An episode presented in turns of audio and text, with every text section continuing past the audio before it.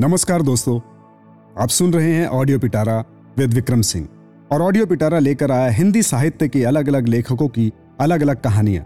और आज मैं आपके सामने लेकर आया हूँ शरद चंद्र चट्टोपाध्याय का एक खूबसूरत सा उपन्यास, चंद्रनाथ। मेरी आवाज़ में तो आइए शुरू करते हैं भाग नौ।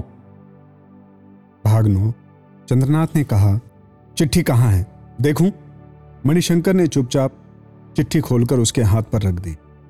चंद्रनाथ ने पूरी चिट्ठी को दो बार पढ़कर सूखे मुँह से प्रश्न किया। प्रमाण राखाल दास खुद ही आ रहा है। उसकी बात का क्या भरोसा? सो कह नहीं सकता। जो अच्छा समझना, करना, वो किस लिए आ रहा है? इस बात को प्रमाणित करने से उसका क्या लाभ? लाभ की तो बात चिट्ठी में नहीं लिखी। दो हज़ार रुपये चाहता है।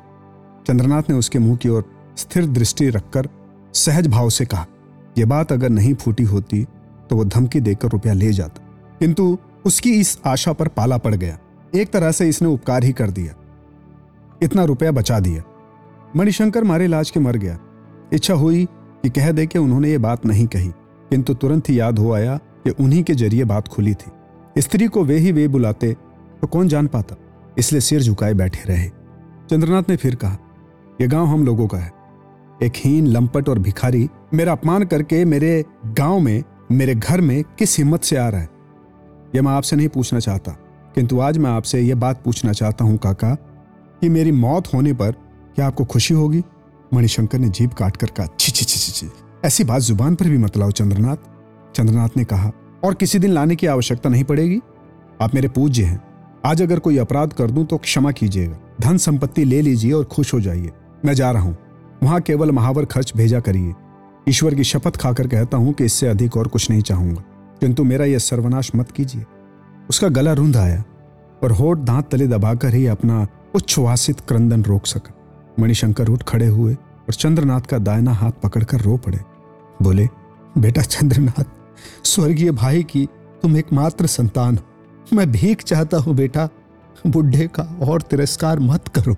चंद्रनाथ ने मुँह फेर कर आँखों के आँसू पोछ कर कहा, तिरस्कार नहीं करता काका किंतु इतने बड़े दुर्भाग्य के बाद देश छोड़ देने के अलावा मेरे लिए अन्य कोई रास्ता नहीं। यही बात मैं आपको बताना चाहता हूँ और आपको बता दी। मणिशंकर ने विस्मय के स्वर में कहा, देश का त्याग क्यों करोगे? अनजाने में शादी की है, इसमें शर्माने की कोई बात नहीं। केवल प्रायश्चित करने की आवश्यकता होगी। चंद्रनाथ चुप रहा। मणिशंकर ने उत्साहित होकर फिर कहा, उपाय काफ़ी है। बहू का परित्याग करके एक गुप्त प्रायश्चित करो, फिर विवाह करके ग्रस्त बन जाओ। हर तरह से भलाई भलाई होगी। चंद्रनाथ सिहर उठा। मणिशंकर ने यह लक्ष्य किया और स्थिर दृष्टि से उसके चेहरे की ओर देखते रहे। चंद्रनाथ ने कहा, किसी तरह भी हो, मैं उसका परित्याग नहीं कर सकूँगा, काका। मणिशंकर ने कहा, कर सकोगे चंद्रनाथ। आज आराम करो। कल स्थिर चित्त से सोच कर देखना। यह काम मुश्किल नहीं है। बहू को किसी तरह भी घर में नहीं रखा जा सकता। किंतु बिना प्रमाण के आप इस त्याग की अनुमति किस तरह दे रहे हैं? वृद्ध ने कुछ देर सोच समझ कर कहा कोई उपाय तो करूँगा ही, किंतु तुम्हें भी आखिरी त्याग करना ही पड़ेगा। त्याग करके प्राश्चित करने पर ही कालिक मिटेगी। कौन मिटाएगा? मैं मिटाऊँगा। किंतु बिना कुछ खोज पूछ किए ही, इच्छा हो तो खोज पूछ कर लो, परंतु यह बात झूठ नहीं है यह मैं निश्चित रूप से कहता हूँ। चंद्रनाथ घर लौटकर अपने कमरे का दरवाज़ा बंद कर चारपाई पर लेट गया। मणिशंकर ने कहा था कि सरयू का त्याग करना होगा। चारपाई पर पड़कर शून्य दृष्टि से ऊपर देखते हुए आदमी नींद में जैसे कोई बात करता है, ठीक उसी तरह वह एक ही बात को बार बार दोहराने लगा। सरयू का त्याग करना होगा। सरयू का त्याग करना होगा। वो वेश्या की लड़की है। इस बात को उसने कई बार इस तरह से अपने मुँह से कहा, अपने कान से सुना, पर कुछ समझ नहीं पाया। उसने सरयू का त्याग कर दिया। सरयू घर में नहीं है, कमरे में नहीं है, आँख के सामने नहीं है, आँखों की ओट में भी नहीं है, वो अब उसकी भी नहीं है। ये चीज़ ठीक ठाक क्या है? उसकी संपूर्ण आकृति कैसी है? इस बात को लाख कोशिश करने पर भी वो समझ नहीं सका और मणिशंकर को लाख कोशिश करने पर भी वो नहीं समझा सका। और मणिशंकर ने कहा था कि कार्य मुश्किल नहीं है, कार्य मुश्किल है या आसान किया जा सकता है या नहीं, इसे समझने की शक्ति आदमी के दिमाग में है या नहीं, यह भी वह तय नहीं कर सका। ये निर्जीव की तरह पड़ा रहा और फिर सो गया। सोने पर कितने ही स्वप्न देखे, कोई स्पष्ट था, कोई धुंधला। और नींद में एक अस्पष्ट वेदना उसके अंग प्रत्यंग में समाने लगे। यह भी उसने अनुभव किया, इसके बाद शाम होते ही उसकी नींद खुली और वह उठ बैठा।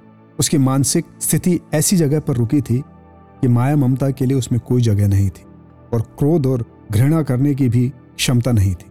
केवल एक अव्यवस्थ और घोर लज्जा के बोझ से उसका शरीर और मन धीरे धीरे अवश्य और अवनत होकर एक बारगी मिट्टी में मिल जाने का उपक्रम करने लगा।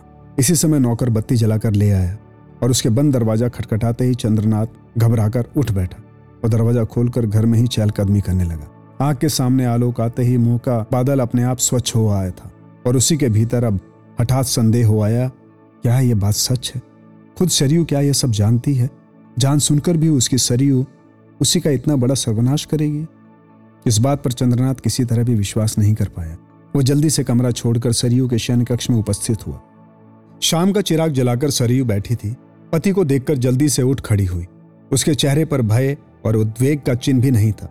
लगता था कि उसके शरीर में एक बूंद खून ना हो। चंद्रनाथ ने एक बारगी से पूछा, सब सुन चुकी हो? सरयू ने सिर हिलाकर कहा हाँ सब सच है? सच है। चंद्रनाथ चारपाई पर बैठ गया। कितने दिनों तक बताया क्यों नहीं? माँ ने मना किया था। तुमने भी नहीं पूछा। तुम्हारी माँ का मैंने उपकार किया था, उसी का तुमने इस तरह बदला दिया? सरयू चुपचाप सिर झुकाए खड़ी रही। चंद्रनाथ ने फिर कहा, अब देख लिया कि क्यों तुम इतनी डरी डरी सी रहती थी? अब समझा कि इतना प्यार करने पर भी मुझे सुख क्यों नहीं मिला? पहले भी सभी बातें स्पष्ट हो गई। शायद इसी वजह से तुम्हारी माँ ने किसी तरह यहाँ आना स्वीकार नहीं किया। सरयू ने सिर हिलाकर कहा हाँ क्षण भर में ही चंद्रनाथ को पिछले दिनों की सारी बातें याद आई। वही काशीवास, वही चिर शुद्ध मूर्ति, सरयू की विधवा माता, वही उसकी कृतज्ञ और सजल दो आँखें और स्निग्ध शांत बातचीत।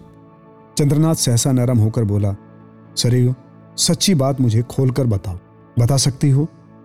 सरयू बोली हाँ बता सकती हूँ। मेरे मामा का घर नवद्वीप के पास है। राखल भट्टाचार्य का घर मेरे पास ही था। बचपन से ही माँ उसे प्यार करती थी। दोनों में एक बार शादी की बातचीत भी हो गई थी। परंतु माँ को नीच घर का कहकर शादी नहीं हो सकी। मेरे बाबा का घर हाली शहर में है। जब मैं तीन साल की थी तो बाबा के मरने के बाद मुझे लेकर माँ नवद्वीप लौट आई।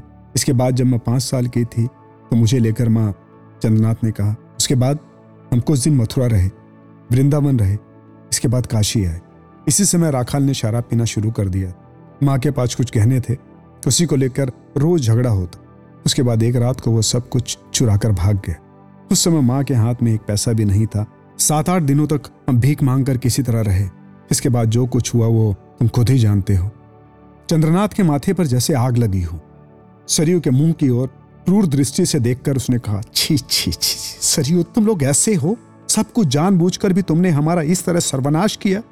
ये तो मैं सपने में भी नहीं सोचा था कि तुम महापापिता हो। सरयू की आँखों से आँसू टप गिरने लगे। वो चुपचाप सिर झुकाए खड़ी रही। चंद्रनाथ ये नहीं देख पाया।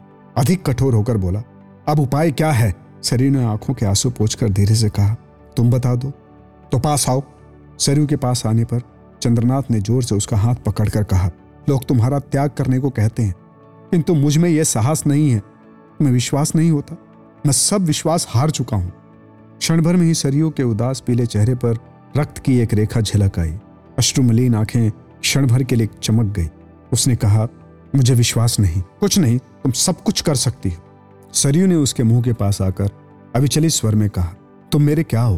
ये तुम नहीं जानते एक दिन मुझे अपनी ओर देखने को तुमने कहा था। आज एक बार मेरी ओर देखो। आज मैं उपाय बताती हूँ। बोलो, सुनोगे? सुनूँगा। बताओ, क्या उपाय है? सरयू ने कहा, जहर खा लेने पर और उपाय की क्या आवश्यकता? चंद्रनाथ की पकड़ और कड़ी हो गई। जैसे भाग नहीं पाता हो, बोला, हो गया। सरयू, हो गया। जहर खा पाओगी? खा पाऊँगी। खूब सावधानी से खूब छिपा कर वही होगा। आज ही, सरयू ने कहा। अच्छा आज ही। चंद्रनाथ को जाते देखकर उसने पति के दोनों चरणों को पकड़कर कहा, मुझे आशीर्वाद भी नहीं दिया। चंद्रनाथ ने ऊपर की ओर देखकर कहा, अभी नहीं, जब चली जाओगी, जब तुम्हारी मृत देह जलकर खाक हो जाएगी, तब आशीर्वाद दूँगा। सरयू ने पैर छोड़कर कहा, वही सही। चंद्रनाथ के चलने के लिए उद्यत होते ही एक बार और दरवाजे पर पीठ लगाकर रास्ता रोककर खड़ी होकर बोली, मेरे जहर खाने पर तुम पर कोई विपत्ति नहीं आएगी? कोई नहीं आएगी। किसी को कुछ संदेह तो नहीं होगा? अवश्य होगा। पर रुपया देकर लोगों का मुँह बंद कर दूँगा। सरयू ने कहा, बिछौने के नीचे एक चिट्ठी रख जाऊँगी, वही देखना। चंद्रनाथ नज़दीक आकर उसके माथे पर हाथ रखकर बोला, वही करना। अच्छी तरह से लिखकर नीचे अपना नाम स्पष्ट शब्दों में लिख देना। कोई ये ना समझ पाए कि मैंने तुम्हारा खून किया है। एक बात और करना, कि घर का दरवाज़ा और जंगला अच्छी तरह से बंद कर देना, ताकि कोई भी आवाज़ बाहर ना जाए। मैं भी ना सुन पाऊँ। सरयू ने दरवाज़ा छोड़कर ज़मीन पर लेटकर एक बार प्रणाम किया और पद धूली लेकर उठ खड़ी हुई और बोली तो जाओ। कहते ही उसे संदेह हुआ, हाथ पकड़कर बोली, रुको, थोड़ी देर और खड़े रहो। वो चिराग नज़दीक लाकर पति के मुँह की ओर अच्छी तरह देखकर चमक उठी। चंद्रनाथ की दोनों आँखों में अमानुषिक तेज चमक थी। जो विक्षिप्त सी चकमका गई। चंद्रनाथ ने कहा, आँखों में क्या देखती हो सरयू? सरयू ने क्षण भर चुप रहकर कहा, कुछ नहीं, जाओ। चंद्रनाथ धीरे धीरे बड़बड़ाते हुए बाहर हो गया। वही ठीक आजी ही हाँ वही ठीक है आज ही आज वही ठीक। कहते कहते चला गया। ऐसी ही इंटरेस्टिंग किताबें कुछ बेहतरीन आवाजों में। सुनिए सिर्फ़ ऑडियो पिटारा पर। ऑडियो पिटारा सुनना ज़रूरी है।